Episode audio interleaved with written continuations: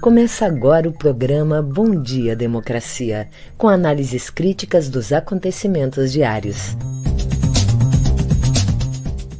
Apresentação de Paulo Tim e Babiton Leão.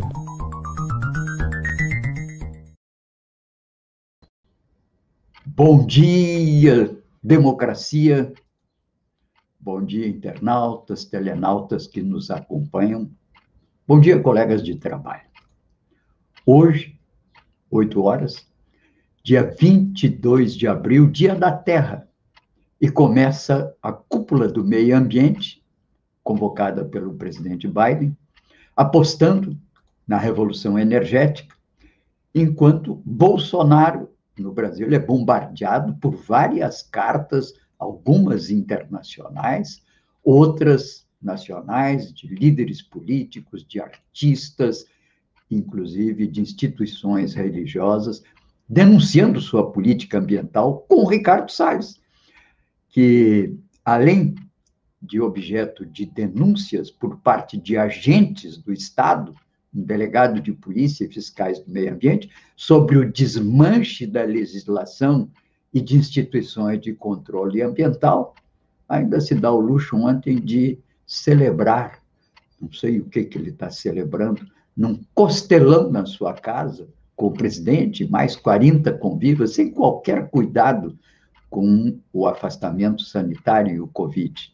Enfim, agora, dizem os fiscais, qualquer auto de infração deles terá que ser aprovado, imagine, pelo superior. O cara está lá no meio da Amazônia, pega um caminhão carregado de madeira, tem que entrar em contato com o superior que estará na capital para poder lavrar o auto de infração.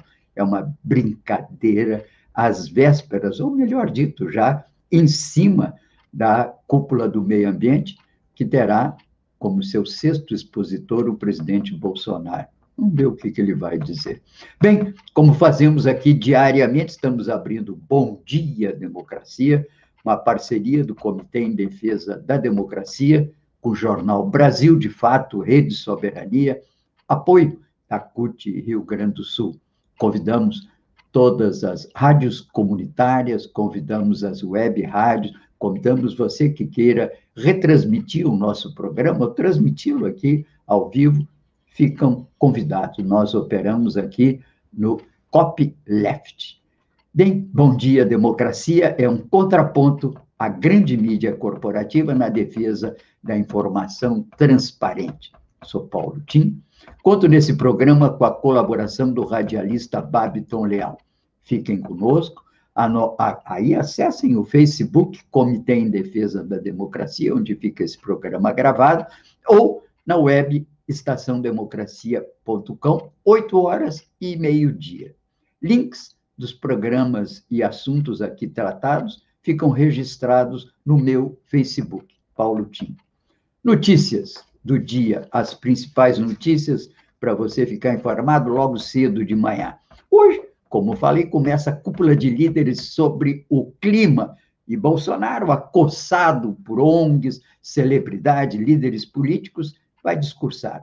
Na, ah, na, é uma, uma reunião que vai se realizar com a presença de cerca de 40 líderes mundiais, mas não presencial vai ser através da internet.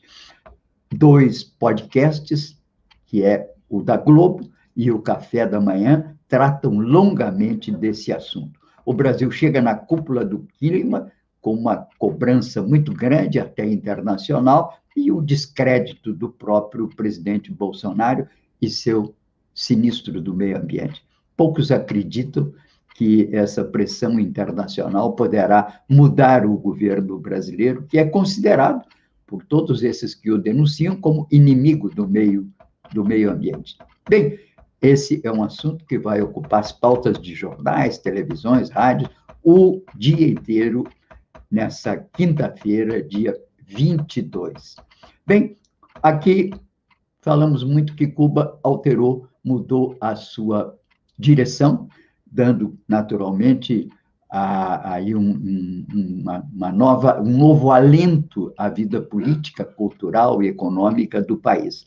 E eu citei aqui que há um movimento interno, que é chamado Movimento San Isidro, que faz uma crítica, é, uma crítica feroz ao governo.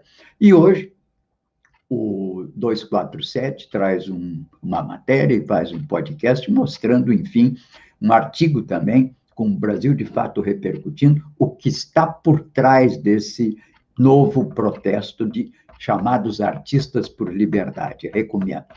Mercedes Porota Colás de Mer, Mer, Mercoto, vice-presidente da Associação Mães das Praças de Maio, lembra aquelas senhoras que lá na época da ditadura iam lá reclamar dos seus filhos, né? Faleceu a querida Mercedes e não encontrou jamais a sua filha perdida em 1978, levada pelos militares. A Mercedes, o nosso reconhecimento pela sua corajosa atuação, que permitiu, inclusive, o reencontro de muitos jovens com as suas respectivas famílias. Já vamos aos assuntos nacionais, mas antes vamos escutar as manchetes do dia, agora, 8 horas e 5 minutos, aqui com o Babiton Leão. Bom dia, Babiton. Bom dia, democracia. Bom dia, Paulo Tim. E bom dia para toda a nossa audiência. Trago agora algumas das principais manchetes do dia. No G1, o país registrou 3.157 mortes pela Covid-19 nas últimas 24 horas e totalizou 381.687 óbitos desde o início da pandemia. Fim da vacinação prioritária é adiado de maio para setembro. Entidades alertam para falhas na Polícia Ambiental brasileira. Bolsonaro sanciona a lei que deixa programas emergenciais fora da meta fiscal.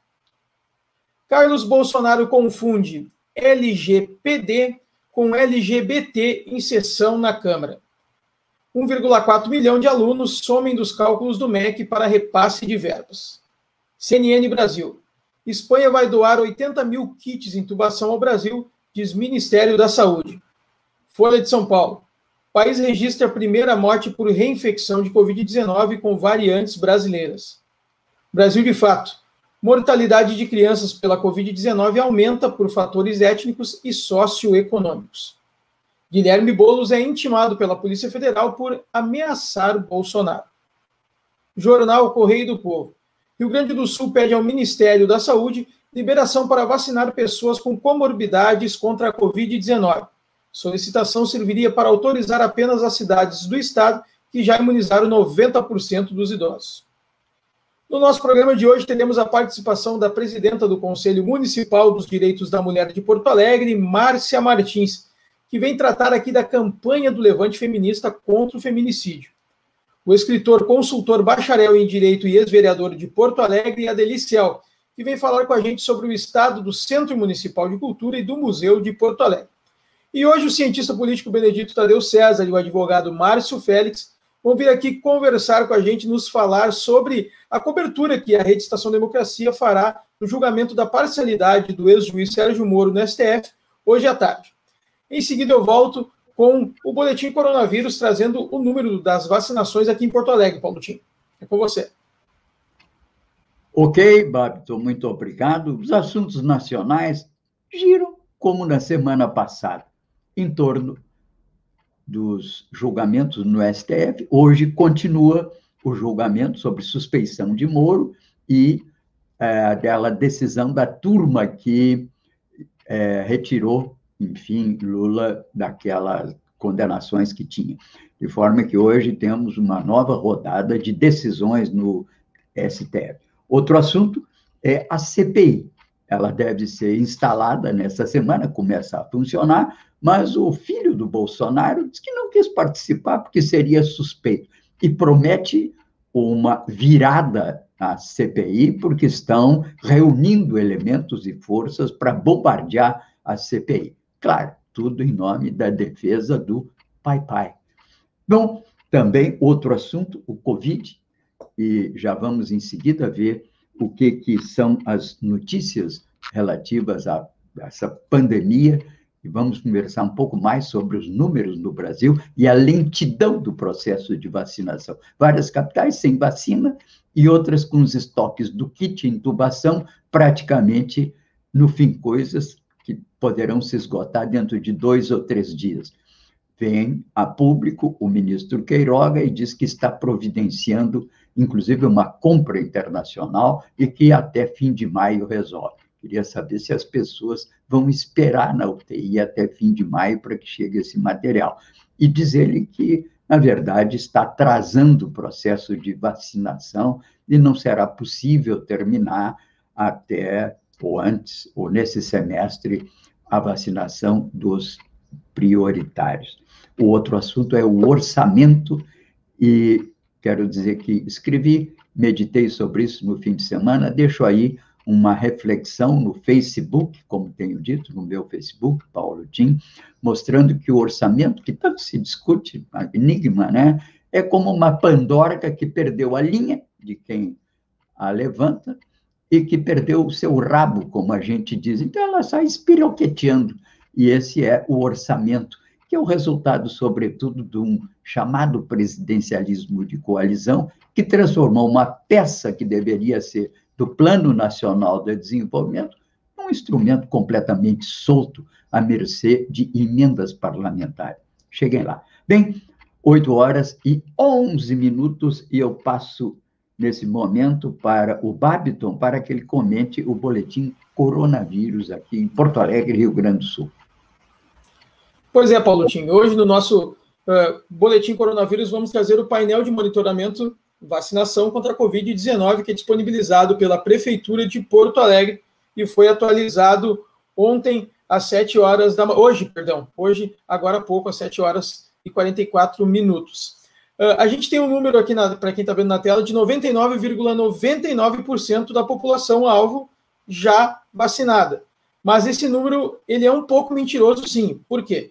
Porque isso aqui está calculando só o total. São 348.795 pessoas da população alvo que precisam de vacinação. Mas dessa população, o número de idosos e idosos acima de 61 anos e idosos acamados e pessoas com deficiências institucionalizadas já passou dos 100%. E esse número só é somado. Então, ele está chegando no número final, mas enquanto profissionais da saúde precisam de muitos ainda para terminar a vacinação, quilombolas, indígenas também e profissionais da segurança pública também. Então, esse número de 99,99%, ,99%, sim, é um pouco mentiroso.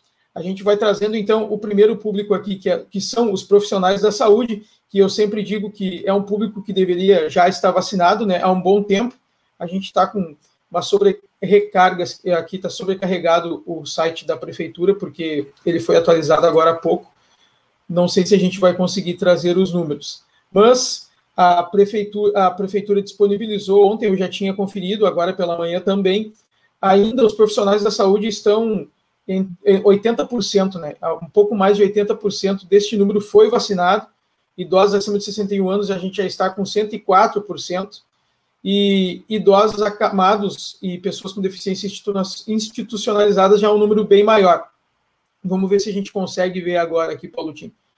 Uh, esse, esse, esse site é bem pesado, porque tem, tem muita informação, né? A gente aqui, o profissionais da saúde, ó, é, eu tinha dito 80, não, 90,52%.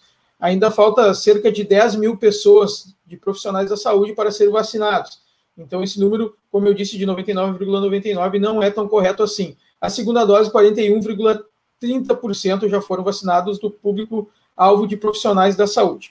Idosos com 61 anos ou mais, que é uma população de 206.599, já foram vacinados 104,87%. Então, esse número aqui de 206.599 é somado no final, por isso que passa né, da porcentagem lá, acaba nos trazendo um número que não é tão correto assim. Que fizeram a segunda dose, então, 35,20%. Idosos acamados e idosos uh, ou pessoas com deficiências institucionalizadas, esse é um público menor, de 16.548, já foi vacinado mais de 22 mil pessoas, quase 23 mil com a primeira dose, então já chegou a 137,35%. E a segunda dose, 94,40% indígenas em quilombolas, que é um público bem pequeno, é apenas de 1.000 527 pessoas, foi vacinado apenas 83,30% da primeira dose e da segunda dose 59,92%. Profissionais da segurança pública que começaram a ser vacinados depois, né? Eles entraram na última, na última remessa, então na remessa não, na última leva de, de ali de eh, população alvo para ser vacinado. Então aqui já chegou a 62,39 e que receberam segunda dose 0,05%. A gente vai ficando por aqui então com o boletim coronavírus de hoje, Paulo Tim, passando para ti agora. E só essa explicação mais longa para o pessoal não achar que já está quase 100% e que vamos entrar na fase das pessoas com comorbidades, porque não, não é bem assim que os números estão sendo mostrados ali. É, Brasil já passou de 380 mil mortes, previsão que lá por julho, meados, fim de julho, estaremos beirando os 500 mil mortos. E isso significa que por enquanto, nós temos 275 mais mil óbitos a mais do que foi previsto pelo governo em 2020. Portanto, é um descalabro o que nós estamos assistindo no Brasil. Tivemos 3.157 mortes por Covid nas últimas 24 horas e os especialistas mostram que nós estacionamos num platô não foi aquela coisa de subir e cair. Estacionamos um platô em torno de 2.800 mortes, o que é um número que preocupa não apenas os brasileiros, mas a comunidade internacional. E aqui a pergunta chave, né? Questão central para todos os que se preocupam e que pretendem levar alguma contribuição à CPI. Eu sempre digo que o diabo está nos detalhes. Satanás está nos detalhes. E os crentes dizem que Deus vela sobre a totalidade de tudo. E a totalidade, na questão da Covid, é esse brutal número de mortes. É essa a questão central. Por que chegamos a esse número? E a questão central, ela está numa pergunta: cadê o plano? Que era o plano, deveria ter sido o plano de combate à pandemia no Brasil. Onde está? Presente o governo aqui? desde março do ano passado, deveria ter um plano com vários segmentos na área de recursos humanos, de logística, de vacinas, de procedimentos, nada. Esse plano não existe. Esse é a, essa é, na verdade, a totalidade que deveria ter sido é, levada, trazida pelo governo, que poderia ter impedido esse número de mortes. O resto é importante, mas é resto, é detalhe, é, é, é, o número de vacinas, um recurso que eventualmente foi desviado aqui ou acolá e que já está sendo investigado, mas a questão central é, sim, perguntar pelo plano, onde é que está o plano de combate e que poderia ter evitado esse número impressionante de mortes que estamos tendo. Bem, esse é a questão central que envolve tanto o, a pandemia, como a sua ligação, que é a CPI. A CPI que eu disse que deve iniciar os seus trabalhos essa semana. Ainda há dúvidas sobre quem será o relator. O Renan Calheiros, indicado como relator pelo presidente, é, tem sido extremamente bombardeado pelos bolsonaristas que temem uma ação mais incisiva dele contra, naturalmente, essas omissões e erros do governo. Hoje, já devemos saber quem, enfim, comporá a estrutura diretiva dessa CPI.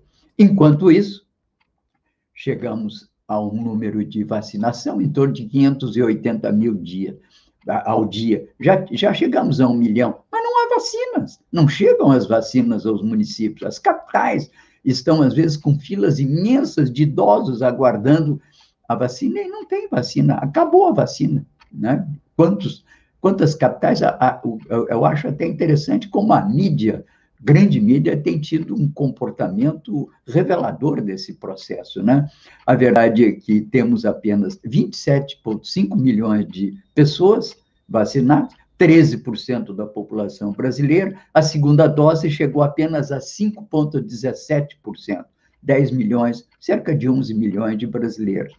Hoje, eu aqui pretendo aos 76 e quase 77 anos, que faço agora, em seguida, pretendo tomar minha segunda dose de vacina e me considero um privilegiado e feliz por estar recebendo.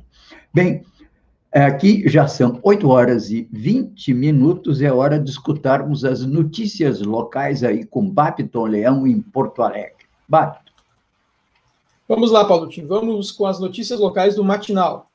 Mortes de idosos recuam depois da vacinação contra a Covid-19. Os óbitos de idosos com mais de 80 anos por coronavírus no estado apresentam sinais de queda depois do avanço da campanha de imunização iniciada em janeiro. Segundo reportagem de GZH, o percentual de vítimas dessa faixa etária caiu 41% no período entre 19 de março e 19 de abril, em comparação com o intervalo de entre 19 de janeiro e 19 de fevereiro. Em números absolutos, a queda foi de 25%. Municípios da região metropolitana de Porto Alegre buscam a volta da bandeira vermelha. Em busca de mais flexibilizações, o consórcio dos municípios da região metropolitana de Porto Alegre irá pedir ao governo do Rio Grande do Sul a adoção da bandeira vermelha. A ideia é ampliar a liberação das atividades econômicas, principalmente porque o Estado está há oito semanas sobre bandeira preta. A demanda deverá ser encaminhada ao governador Eduardo Leite, PSDB, pelo prefeito da capital, Sebastião Melo, MDB. Apresentado o projeto de privatização da Carris em Porto Alegre. A secretária municipal de parcerias, Ana Pellini, apresentou durante a reunião sobre a reestruturação do transporte público de Porto Alegre a proposta que prevê a privatização da Carris. O projeto ainda será analisado e debatido pelo Executivo Municipal e enviado à Câmara de Vereadores o prefeito disse não ver outro caminho para a empresa que, atualmente, tem 18 milhões de reais de passivos trabalhistas.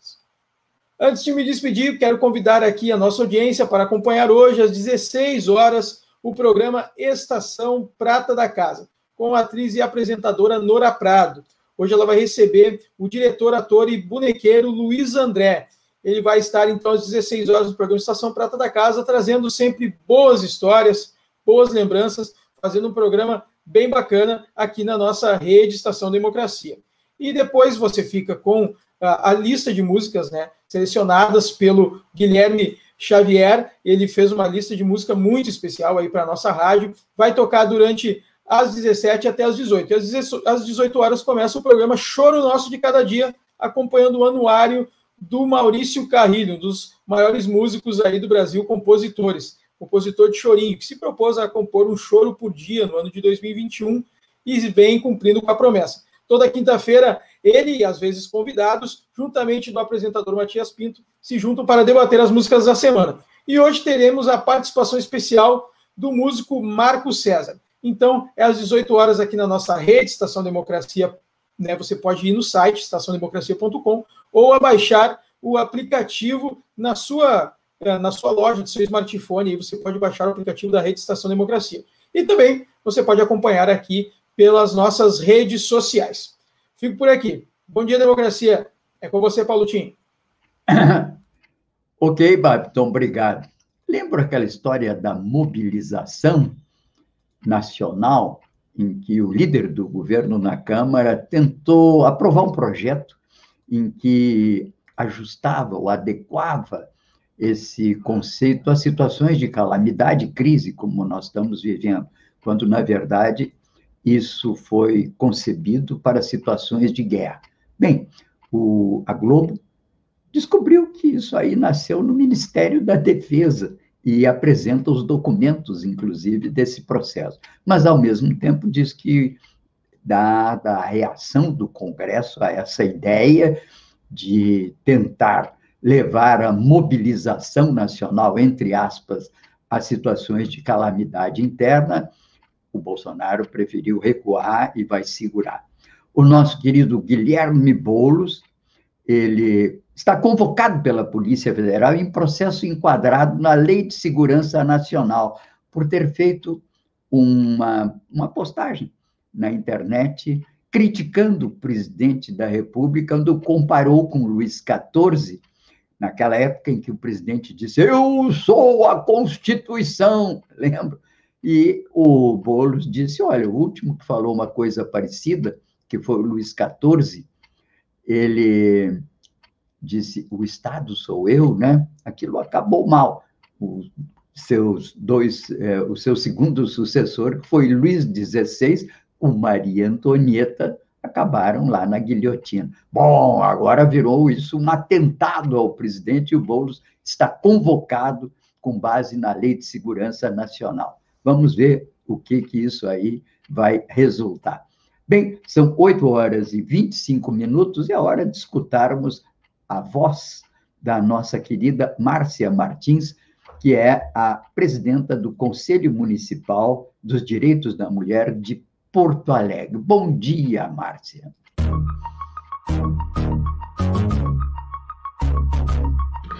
Bom dia, democracia. Bom dia, Paulo Tim. Bom dia, Babiton. No domingo, dia 25, das 17 às 18h30, será lançada aqui no estado a campanha do Levante Feminista contra o Feminicídio. Com a presença da filósofa Márcia Tiburi, a live pode ser acompanhada na página do Face Levante Feminista 2021. Trata-se de um movimento muito importante porque objetiva a diminuição da morte de mulheres pela questão de gênero. Porque, apesar de todas as iniciativas, somos ainda o quinto país de um total de 82 pesquisados pela ONU que mais mata mulheres. E o Rio Grande do Sul, em 2020, melhorou no ranking. Passou do terceiro estado para o quarto em número de feminicídios. No país, o abaixo assinado do Levante Feminista, até ontem, quando olhei o manifesto pela última vez, já tinha quase 62 mil assinaturas. É pouco. Precisamos de mais nomes. Vamos assinar para depois utilizá-lo como instrumento de pressão. Somente no Rio Grande do Sul somos mais de 170 mulheres de diferentes organizações instigando outras companheiras nessa construção coletiva, autofinanciada, autogestionada e democrática, criada para parar um crime que só cresce. A primeira vez que eu ouvi uma notícia do crime de feminicídio sem essa tipificação, é claro que ela só ocorreu em 2015 com a Lei 13.104, foi em 1976, quando Angela Diniz foi assassinada pelo seu companheiro Doc Street, e a tese da legítima defesa da honra, quando a vítima é culpada pela sua morte, funcionou.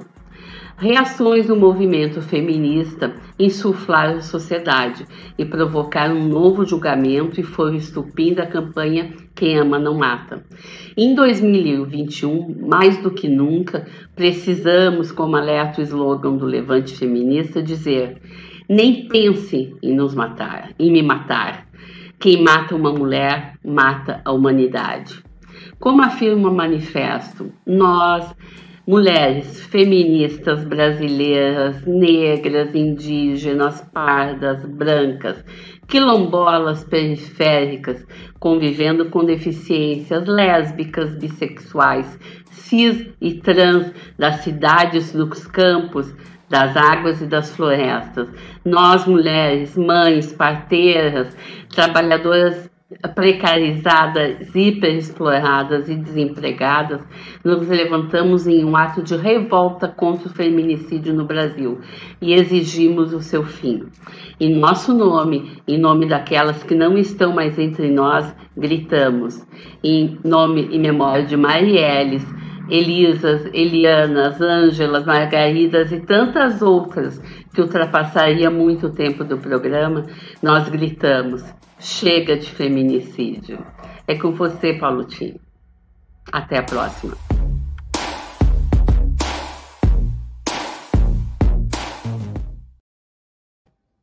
Chega de feminicídio, chega dessa violência contra grupos vulneráveis da sociedade, começando pelas mulheres, que são maioria da população, e que se estende, enfim, nessa violência absurda contra é, minorias de, de, de indígenas, de LGBT, e, para não falar, na violência contra a população negra, começando pelo desemprego, fome miséria a que estão sujeitos a proporção de negros na sociedade brasileira está a exigir uma democratização dessa sociedade a partir das suas demandas sociais de reconhecimento de direitos. Lá nos Estados Unidos, assistimos no fim de semana as repercussões da condenação daquele policial que matou o George Lloyd, Floyd. E isso é considerado lá como um marco na mudança de procedimentos Embora os negros lá tenham 13% da população, o juiz conseguiu manter um jurado com base de 50% de negros, no caso do, do, desse condenado, e isso tudo aponta para a necessidade que aqui no Brasil também avancemos nesse sentido. Mudanças na justiça que façam fazer ver e prevalecer os interesses das mulheres, dos negros, que constitui a grande maioria da população, e das minorias também. Chamando apenas atenção, e já vou chamar aqui em seguidinha o Adeli, e bom dia, Adeli, já te chamo, só queria chamar a atenção que o PT propõe, exatamente em razão da fome e miséria, uma ação no STF, movida pela sua presidente, Gleisi Hoppe, de descumprimento de preceito fundamental e, através de medida cautelar, procura corrigir isso que o governo não vem fazendo. Enquanto a fome graça, Pedro Emiliano Garcia, de 59 anos, o matador do massacre de Achimu, condenado, ele está na lista do auxílio emergencial, ganhando dinheirinho. Ele já levou 4,2 é, mil reais e agora quer continuar recebendo. Tudo isso porque o governo não adotou os cadastros consolidados que já existem, que são o resultado de longos anos de Bolsa Família e que já deveriam ter sido é, o ponto de partida para o auxílio emergencial. Bem, Adeli, muito bom dia sempre. Desculpe, queria dar essa notícia, mas é um prazer te receber aqui. Bom dia para ti. Vamos ver o que, que você nos traz hoje sobre Porto Alegre, Adeli. Bom dia, Paulo Tim. Bom dia, democracia. Eu quero trazer um problema que está a nos preocupar há bastante tempo, porque nós temos aí o Centro Municipal de Cultura, Lupicínio Rodrigues, que é um marco na cultura, surgiu nos anos 70, depois de a, terem feito a transposição de pessoas daquela região, que foi algo feito a mano militar e do do Célio Marcos Fernandes, começou com essa barbaridade, jogando as pessoas lá na Restinga Velha, mas daí surgiu Tesourinha e, e o Centro Municipal de Cultura. Uh, e hoje está a Deus dará, porque a gestão anterior não havia colocado seguranças e a nova gestão não recebeu adequadamente a situação daquele prédio público e houve vandalismo, houve roubos de cabos, enfim, houve uma danificação. Hoje você não consegue fazer absolutamente nada nos teatros, uh, uh, que são dois teatros, um inclusive é o Álvaro Moreira. Uh, e uma situação semelhante está acontecendo com o Museu de Porto Alegre, o Museu Joaquim Felizardo que foi o primeiro secretário de Cultura do município de Porto Alegre, ainda na gestão do então prefeito Alceu Colares. São prédios públicos que estão a Bangu, a Deus dará. Nem falarei daquele prédio da Secretaria Municipal da Produção, Indústria e Comércio, da antiga SMIC, aqui na entrada do viaduto e da elevada e da Conceição, do túnel da Conceição que foi simplesmente largado depois é, de ter tido um problema de, de vazamento, de água, enfim, e simplesmente foi o prédio totalmente vandalizado e só recentemente foi feita uma parceria com a Universidade Federal do Rio Grande do Sul que vai refazer aquele prédio e vai dar uma utilização adequada. Nós estamos preocupados com a cultura de Porto Alegre, temos nos uh, empenhado nessa questão. Vale lembrar que no Centro Municipal de Cultura nós temos a Biblioteca Pública Municipal Josué Guimarães. Josué Guimarães, que neste ano completa o seu centenário de nascimento, momento que nós deveríamos estar discutindo a obra de Josué Guimarães, nós estamos preocupados com a situação daquela biblioteca, que toda chuvarada que dá, há sempre inundações. Nós tivemos uma situação que nem o computador dali funcionava e, portanto, não podia ter um contato via internet com a biblioteca municipal. Eh, e hoje a gente vê o quanto faltam bibliotecas, quanto faltam bibliotecários, porque nós estamos, Paulo, tem também numa campanha para que não se tenha apenas biblioteca, mas também nós tenhamos profissionais que cuidem dessa questão. Portanto, nosso grito de alerta para a Prefeitura Municipal de Porto Alegre é cuidar do Centro Municipal de Cultura, do Museu de Porto Alegre. empenhados, claro, como todos estamos aqui na campanha uh, Livre Ateliê Livre, para que o Ateliê Livre permaneça dentro do Centro Municipal de Cultura e funcionando. Muito bem, muito obrigado, Deli. É que esses neoliberais, conservadores, que tomaram conta do mundo, né? E agora parece que tomaram conta de Porto Alegre, né? Lamentavelmente, eles continuam fixados naquilo que eu costumo dizer que é a cultura da economia.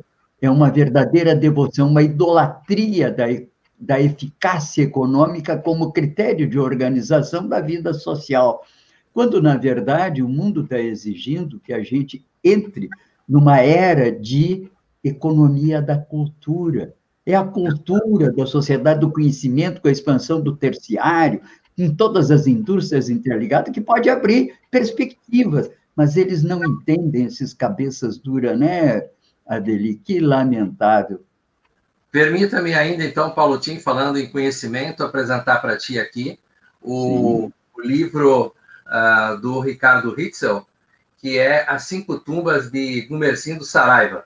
Eu sei que você aprecia a história do Rio Grande do Sul, é um jornalista, cineasta, um pesquisador eh, de Santa Maria, hoje radicado em Porto Alegre, Ricardo Ritzel, que me mandou esse livro nessa semana, uh, e eu já estou lendo o livro e tem algumas histórias simplesmente impressionantes sobre esse, essa, uh, o grande general uh, Maragato Gumercindo Sarai.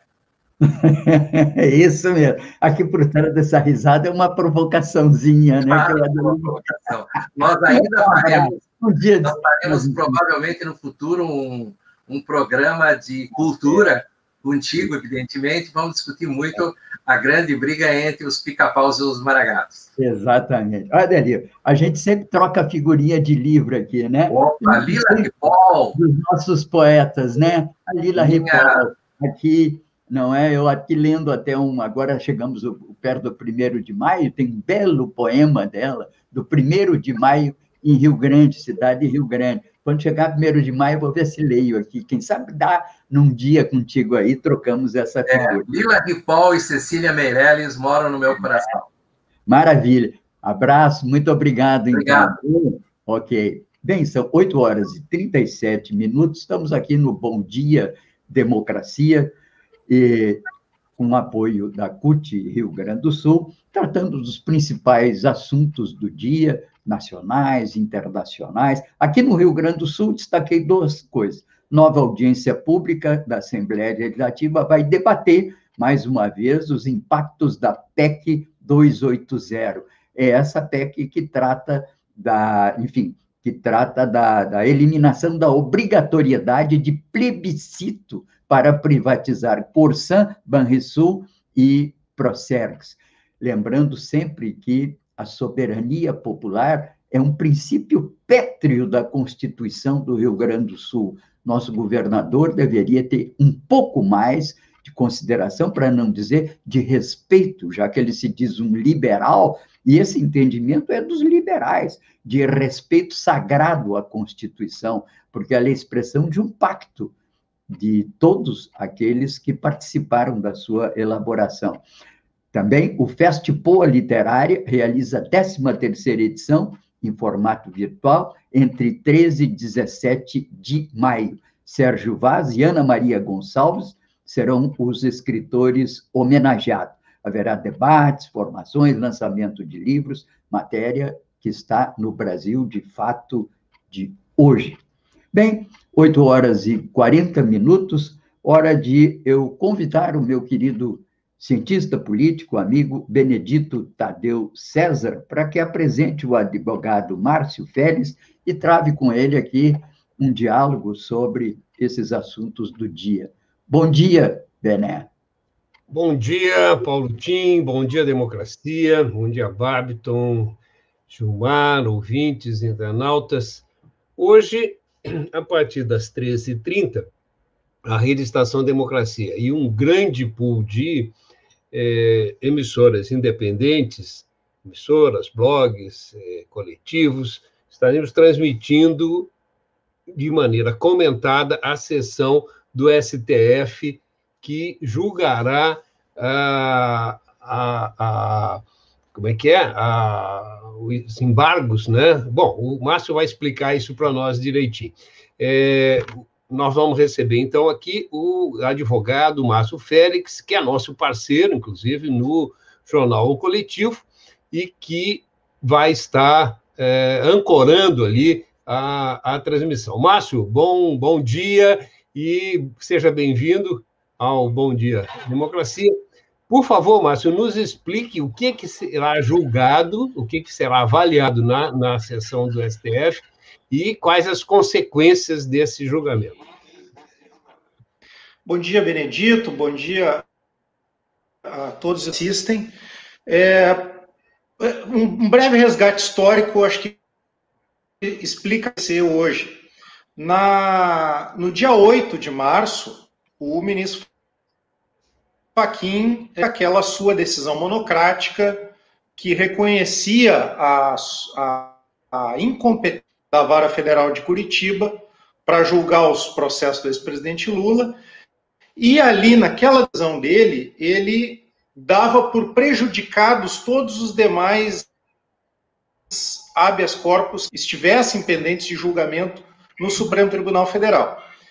Porque a intenção dele, Benito, era exatamente, é, de alguma forma, impedir que o Supremo julgasse a suspeição. Então, muitas pessoas atribuíram, e acho que tem muito fundamento para isso, uma forma dele de é, entregar os anéis para não perder os dedos, né? em relação à a, a, própria imagem pública.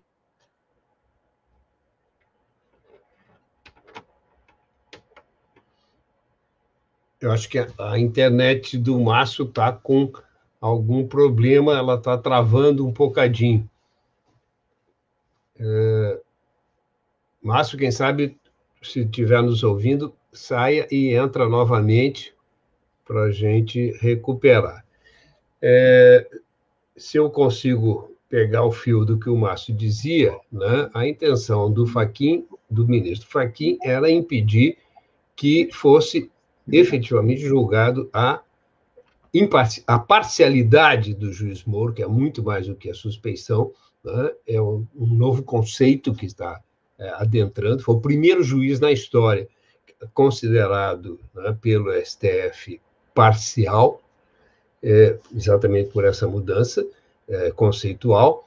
E hoje, né, o que se discutirá será, é, na verdade, é, eu não sou jurista, é, o Márcio, depois, se ele retorna, ele confirma. Né? É, Márcio, por favor. Eu, é, eu acho que tu tem aí. Ó, voltei, vamos ver aqui mesmo, mas eu, eu não sei onde que parou a minha fala, mas então, o, o, ministro Faquinha lança aquela, aquela decisão monocrática, reconhecendo a incompetência, e ele tenta impedir, né? Só que no dia seguinte, o ministro Gilmar Mendes chama para pauta o jogo na segunda turma. E aí o ministro Faquim levanta e diz: não, para aí, tem foi esse julgamento. E a turma, por 4 a 1, só o ministro Faquim derrotado, levar o julgamento até o final. Aí o ministro Cássio pediu vista, enfim, voltou com três a votação, né? Mas é, teve essa preliminar na turma. Um. Então, esse é, na verdade, o debate que vai acontecer hoje. Ele não é nem do mérito, que não cabe ao Pleno revisar a decisão de mérito das turmas, mas é essa chamada prejudicialidade. Então, o tema de hoje, que é o que falta o suavizar, é essa questão se, de fato, a decisão da incompetência, é os demais habeas corpus, incluindo esse da suspeição do ex-juiz Moro, ou, ou não. Ou seja, se eu entendi, não se trata de julgar se o juiz Moro é parcial ou não, mas se isso caberia à segunda turma ter sido analisado, correto? Exatamente. É se as duas coisas podem ser decididas ou se ao defensa isso é, prejudica e, e, e torna desnecessária a decisão. E o entendimento mais corrente, vamos dizer, do bom debate jurídico, é de que um tema não pode, por mais que seja um caso talvez inédito, mas é possível um juiz ser tempo incompetente e suspeito, como é o caso é, do ex-juiz Moro no presidente Lula. Então esse é o debate hoje, né? É, Márcio, e aí, nós avançando um pouco. Sim. E aí avançando, eu, eu no internet continua muito ruim ou, ou tá dando para não, tu dizias que avançando um pouco. Não, avançando, é, assim, né? salvo a possibilidade do ministro Cássio mudar o que ele votou na turma, já é, favoráveis ao entendimento de que é possível manter o julgamento da suspeição.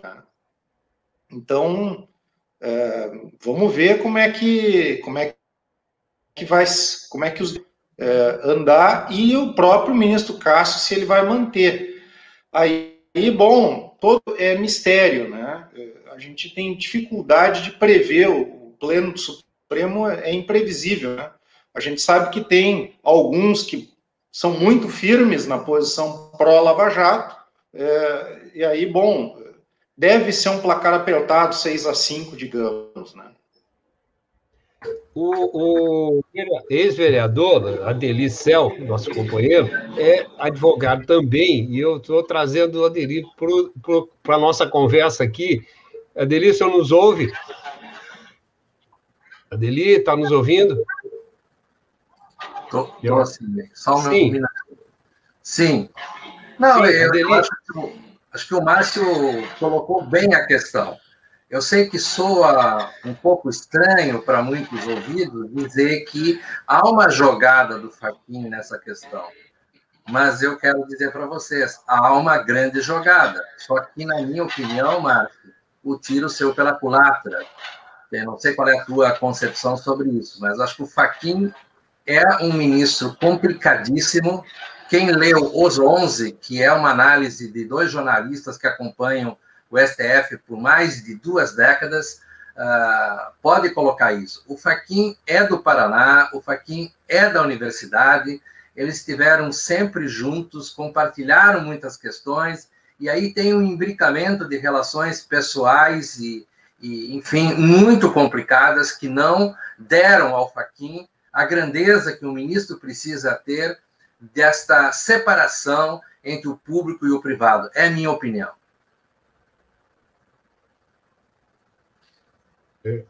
Qual, qual... É, inclusive, né, dele. É... Inclu, inclusive, só nesse julgamento do dia 9, que, que foi logo seguinte à decisão do Faquin, o clima ali do Gilmar, do ministro Lewandowski, era quase uma, um clima assim de. Não, para aí, tu não vai nos enganar, né?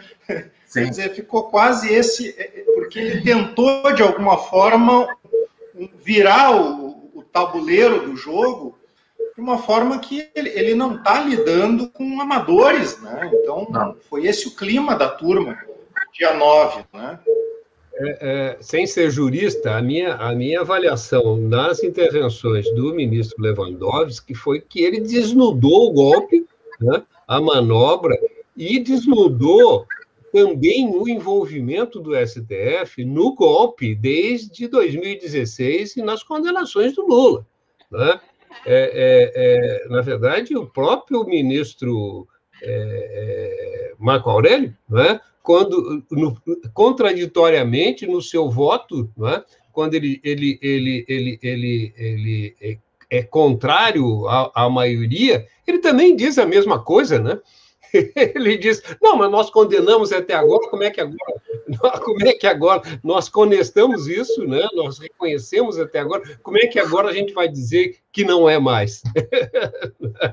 Aurélio, então, o Marco Aurélio, a gente compreende a, isso. Ele faz exatamente isso para fazer um embate interna corpore, ou seja, ele faz um embate dentro da corte, dentro do STF, porque ele tem profundas divergências com algumas colocações, e especialmente essa, ele sabe. E o Lewandowski, na minha opinião, é hoje o ministro mais coerente com toda essa questão. Já começou lá atrás com a P uh, que julgou o Zé Disseu e continuou sistematicamente uh, defendendo um conjunto de posições. E, na verdade, na minha opinião, ele deu o golpe de misericórdia no, no, no oportunismo do Faquin. Ah, eu sugiro para quem ah, ainda não leu, não precisa ser jurista, né? absolutamente nada. É um livro de fácil compreensão, Os 11, uma grande análise sobre o STF nos últimos anos. Bom, para a gente encerrar, eu queria. Uh, o Márcio já falou, mas ele pode complementar. Qual é a expectativa do julgamento de hoje? O Márcio fala em 6 a 5 é, positivos né, para a, a, a confirmação da, da, da decisão. É, Adeli, qual é a tua posição? E depois o Márcio encerra, por favor, para a gente devolver para o Tim. É, é mais ou menos essa linha, mas eu queria ouvir o Márcio, que tem acompanhado mais de perto essa questão. Ah, Márcio, contigo então. Me parece que é isso. Né? Acho que nós vamos ter uma maioria de 6 a 5 favorável à, à manutenção do entendimento turma, portanto, é, é, mantendo o, o ex-juiz Moro suspeito também, né, uma anulação dupla dos processos, mas a gente já se surpreendeu com, com a movimentação de ministros, então é bom ter cautela, né? Bom, vamos então convidando a todos, todos e todas, para hoje, a partir das 15h30. Nós vamos ter um grande time aqui de comentaristas é, juristas, Pedro Serrano, Paulo Torelli, é, é, da, Maritânia Dalion, Lani, é, Lênio Streck e outros comentando junto conosco essa, as decisões, a, o, o, o, o, desenvolvimento, o transcorrer da comissão. Paulo Tinha, contigo, muito obrigado. Voltamos amanhã. Ok, ok, obrigado, obrigado também ao Márcio. Vamos encerrando a nossa programação, mas queria chamar a atenção de duas, dois é, acontecimentos importantes nesse dia. Hoje, enfim, não falamos, não é Benedito e Babiton, 22 de abril, descobrimento do Brasil, né? Uma questão que até hoje suscita muitas controvérsias. Mas eu, que estou muito em Portugal, visitando outro dia a cidade de Belmonte, que é a cidade de Pedro Álvares Cabral, tive a oportunidade, inclusive, de conhecer um autor historiador lá, daquela região, em que ele mostra as reais razões que moveram o Pedro Álvares Cabral na vinda para o Brasil. Ele destaca, inclusive, que não havia marco de reconhecimento da terra, foi apenas levantada a cruz, porque tudo foi um empreendimento econômico manipulado pela chamada Ordem de Cristo Lembrando que a Ordem de Cristo foi quem sucedeu em Portugal aos templários, quando eles foram tirados, foram eliminados, em cerca de 1317, 1319. Em Portugal, eles mudaram de nome e usam até aquela mesma bandeira, muito parecida, que é a do Vasco da Gama, lembra aquele símbolo da Cruz de Malta? Bom, aquilo era um empreendimento econômico. Na cidade de Tomar, que fica ali perto também de Belmonte, perto de Coimbra. Então, ali iniciaram-se as gestões que levaram às grandes navegações, produto de interesses econômicos desse grupo dos templários com grupos judeus, de detentores de alguns capitais, e que se concentraram naquela região. A descoberta do Brasil foi um empreendimento econômico, não houve nada de acidental. Pedro Álvares Cabral foi, inclusive, punido no seu retorno a Portugal e teve, foi afastado da corte em razão disso. Enfim, não podíamos deixar de comentar o descobrimento do Brasil no 22 de abril. Mas é também hoje o Dia da Terra, e esse dia foi, ele é marcado porque nos anos 70, nos Estados Unidos, um senador muito articulado que se chamava de conservacionismo. O conservacionismo levou aqui no mundo inteiro alguns abnegados defensores da natureza criassem parques, e a ideia era a conservação da natureza. Dentro desse processo, ele mobilizou muito, criou vários parques, fez uma mobilização muito grande de ativistas ambientais. Então, essa data é em homenagem a esse movimento que nasceu nos Estados Unidos pelo senador Gaylord Nelson, que de 1916 a 2005. Bem, aí esse processo, então, dá origem ao que nós chamamos de hoje de Dia da Terra quantos anos tem a Terra, que estaria então de aniversário hoje, cerca de 4 bilhões, né, que seria a idade da Terra, e temos 7 bilhões de pessoas morando sobre ela, tentando administrar esses recursos de, do nosso planeta para a nossa felicidade. Eu acho que o Babiton quer fazer um comentário antes de encerrarmos aqui. Babiton, com a palavra, Babiton.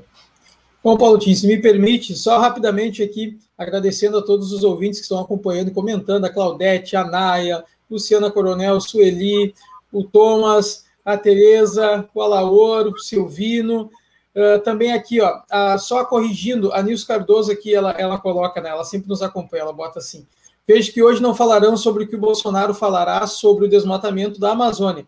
Espero comentários sobre isso amanhã. Obrigado. Na verdade, no início do programa, o Paulo Tim trouxe sim, alguns comentários, ele relatou sim, essa situação. E agora, para o final, a gente deu uma atençãozinha a mais a esse julgamento do ex-juiz Sérgio Moro, porque a gente vai fazer uma cobertura especial. E mais uma vez, então, aqui lembrando e convidando a todo mundo para assistir hoje a partir das 13h30. Fico por aqui, Paulo Tim. Muito obrigado. É com você. Ok. Finalizando, apenas queria aqui fazer uma nota fúnebre porque tivemos anteontem um falecimento aqui em Torres, na nossa região, de um grande companheiro, amigo pessoal, fraterno, que é o Bento Barcelos da Silva. Enterramos ontem com grande pesar e grande pesar de toda a comunidade. Ele era um coração grande e na cidade, foi um dos fundadores do PT, foi candidato a prefeito aqui na cidade.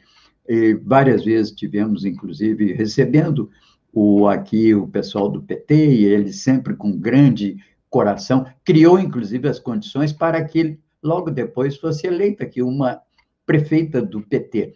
O Bento era um servidor público, eletricista, um operário, e por incrível que pareça, eu o classifico como o homem mais ilustrado de Torres.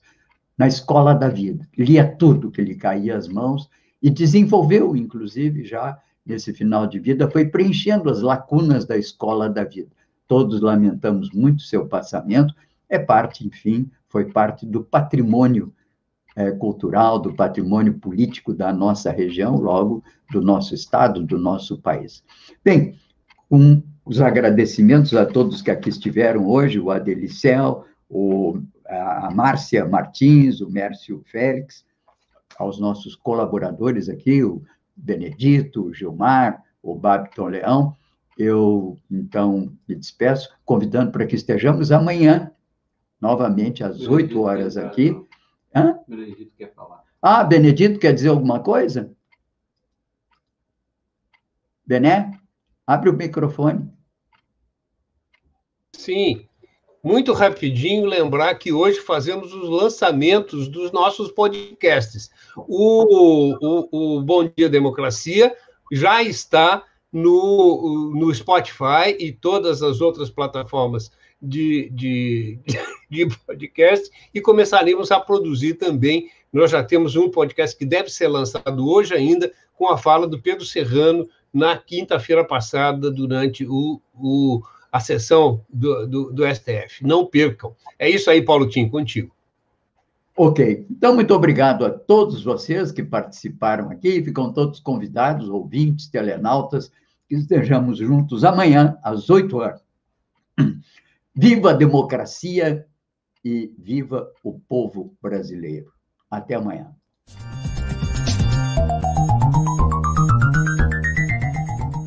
Este foi o programa Bom Dia Democracia.